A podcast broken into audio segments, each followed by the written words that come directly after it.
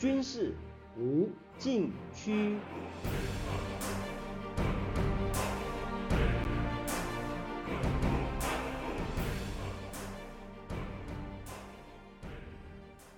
听众朋友们，大家好！您现在收听的是自由亚洲电台的军事无禁区栏目，我是栏目的主持人齐乐意。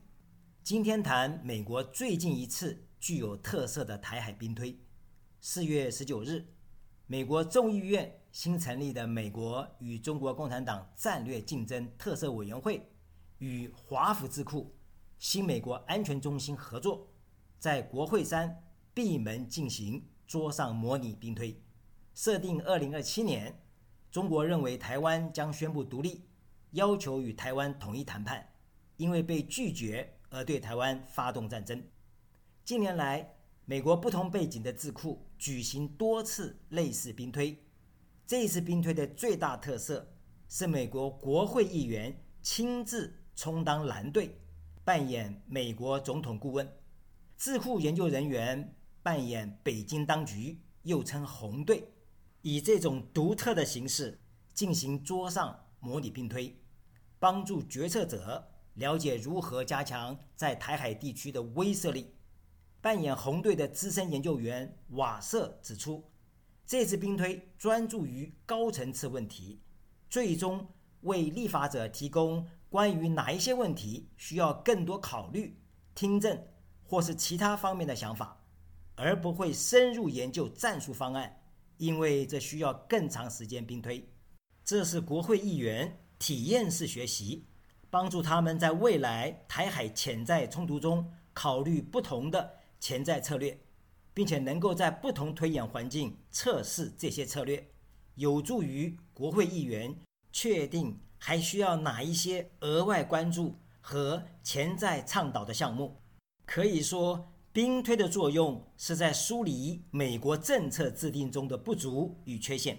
这次兵推的时机也别具用意，是在美国2023财年国防授权法实施后举行。该法列出国会的国家安全优先事项，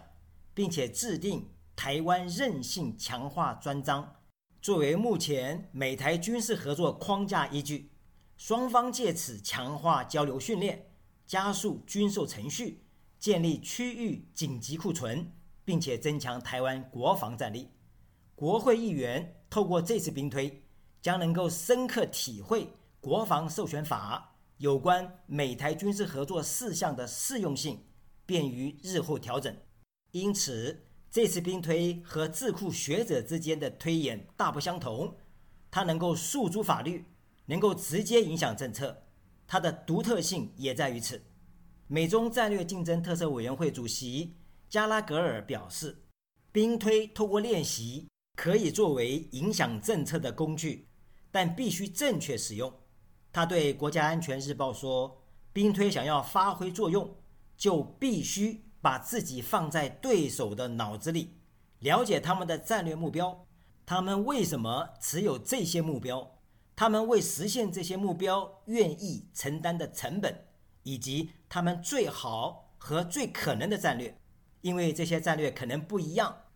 加拉格尔在给国会山的一份声明中指出，目前完全处于中国入侵台湾最大危险的窗口期，兵推强调采取行动，贺阻中国侵略的必要性，并且在任何危机开始之前，将台湾武装到牙齿。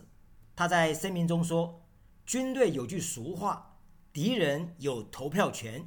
意思是指美国有政策，敌人也有。无论美国执行多么巧妙的策略，其影响都取决于对手反应，而不仅仅是美国单方面作为。因此，国家领导人需要知彼知己。”加拉格尔说出这番话，说明他对台海形势的关切不是作秀。他所代表的国会团队正在认真思考，而且是换位思考，而非一厢情愿，以立法为基础提出有效方式，增强美台军事合作，并且威慑中国不敢轻易对台动武。下面休息一下马上回来。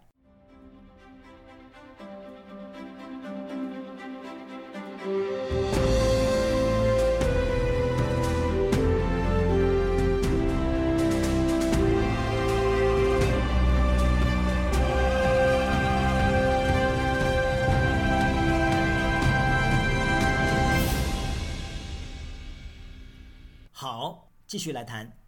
据国会山报报道，这次兵推加强美国对台湾军事供应的紧迫性。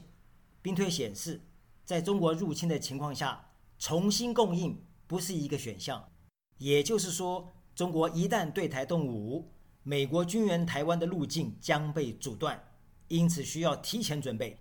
此前传出，美国准备在台湾预先囤备弹药。台湾国防部四月二十四日对此作出澄清，不是预囤弹药，而是在美军区域紧急库存量中纳入台湾需求。这一项储备现阶段通常在日本，一旦台湾有紧急需求，美方可以就近立即运送，拨交台湾军方使用。据台湾联合报报道。台湾国防部持续与美方就可提供的弹药类型、运输、物资接转时间等多项议题进行磋商。所谓紧急的定义，将由美台双方协商认定；而可立即操作的弹药类型，将与台湾军方现有武器系统相同或相容项目，不需要再经改装、换装训练，或仅需要局部改装。与短暂的教育训练就可以投入战斗。一九五八年台海八二三炮战已有先例，当时美军紧急从琉球驻军交运台湾陆军八英寸口径自走炮，和空军使用空对空响尾蛇导弹，在很大程度上扭转战局。当时台湾应对金门炮战构想，是以台湾、菲律宾、日本连成一个作战体。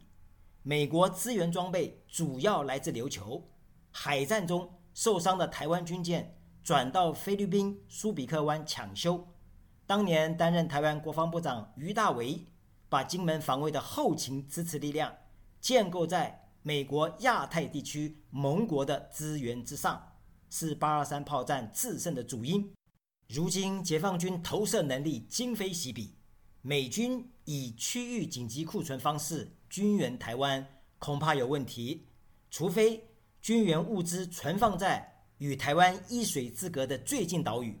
比如日本西南岛屿中的与那国岛，以及菲律宾吕宋岛北部最近提供美军使用的三处军事据点。据分析，菲律宾同意美军使用这三处据点，聚焦于可能发生的台湾突发事件，带有明显的紧迫性，用意。是让美国盟友能够对台湾可能的突发事件做出反应。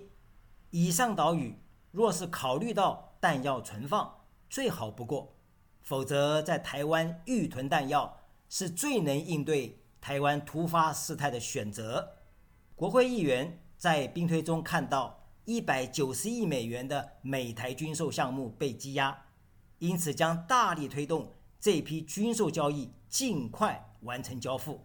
比如美国二零二零年宣布向台湾出售暗自鱼叉导弹系统和相关导弹，如果没有国会压力，这一批军售可能拖到二零二九年才能完成交付。又比如美国二零一五年批准向台湾出售两百多枚标枪导弹和发射器，以及两百五十套毒刺防空导弹系统。至今也没有交付，美方的理由是美国军工产业产能不足、审批程序迟缓，以及新冠疫情导致供应链出现问题等诸多原因。消息人士指出，兵推结果把远程导弹确定为中国入侵时提供台湾的优先武器项目，这一类武器在发生冲突时很快用完。美国深有体会，美军最急需的是远程反舰导弹，能够从远距离打击中国海军，并且直接削弱中国的入侵能力。多次兵推显示，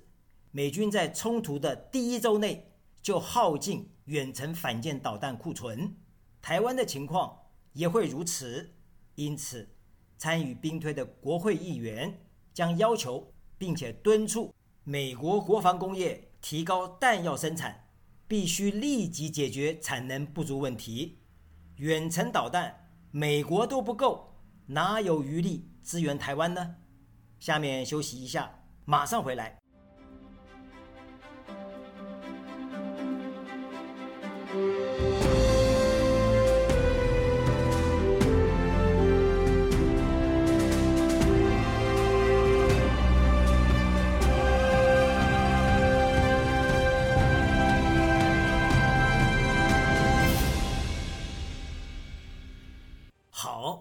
继续来谈。美国国会议员在兵推中还看到日本、韩国、澳大利亚和菲律宾等该地区的盟友和伙伴之间进行协调的重要性。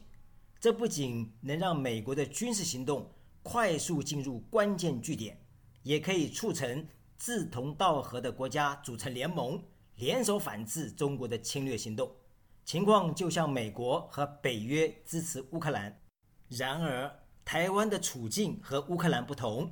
除了美国有具体行动，其他盟友对维护台海和平稳定的重要性还在政策宣示层面。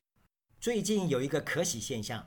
台湾国家安全局长蔡明燕四月二十六日在立法院公开证实，台湾目前与五眼联盟，也就是美国、英国、加拿大、澳大利亚和新西兰。有实体情报交流和即时性的情报交流，同时台湾正在大幅更新电脑，也就是计算机设备，未来会透过保密系统与五眼联盟接轨。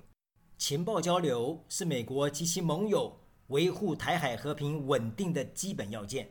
而台湾在维护区域稳定方面可以扮演更积极的角色。美国可以发挥。带头牵线作用，为盟友国家维护台海和平稳定加入新的助力。美国智库进行台海兵推，以中国何时入侵台湾，并且以全面犯台为主要想定，侧重战争发生后的应对之道。然而，提高具有预防战争性质的战前准备才是关键所在，尤其。当前解放军已经打破海峡中线，准备把围台禁逼态势常态化，层层压缩台湾的防卫纵深。期间有可能对台湾实施限制性军事行动，在台湾周边局部海域和空域进行强制性管制和隔离。虽然不构成战争行为，对台湾的生存与安全同样带来重大威胁。美国智库兰德公司去年二月完成一份中国对台湾实施强制性隔离的影响的报告，研究中国可能对台湾采取不同于封锁的强制性隔离行动，目的不是完全切断外界对台湾的粮食与物资供应，而是通过控制台湾周边海空域，并且决定哪些货物、船只、飞机和人员。可以进入台湾来展示事实上的主权。它的用兵模式以海警部队和海上民兵为主，解放军海空兵力为辅，以低于战争门槛下的非常规方式孤立台湾。这种强制性隔离行动可以单独实施，也可以作为全面犯台的前期准备。美台协防若不能解决这个困境，一旦进入战争状态。就更难应对。在此情况下，美国对中国实施经济制裁未必有效，采取就近反封锁或实施远距离封锁都可能使危机升级。因此，事前准备尤为重要。越是加快美国军事力量前推，增强前沿部署，越能产生威慑作用。而且，力量前推最好沿着台湾周边关键岛屿展开，成本最低。效果最大，听众朋友们，您现在收听的是自由亚洲电台的军事无禁区栏目，我是栏目的主持人齐乐意，谢谢大家收听，下次再会。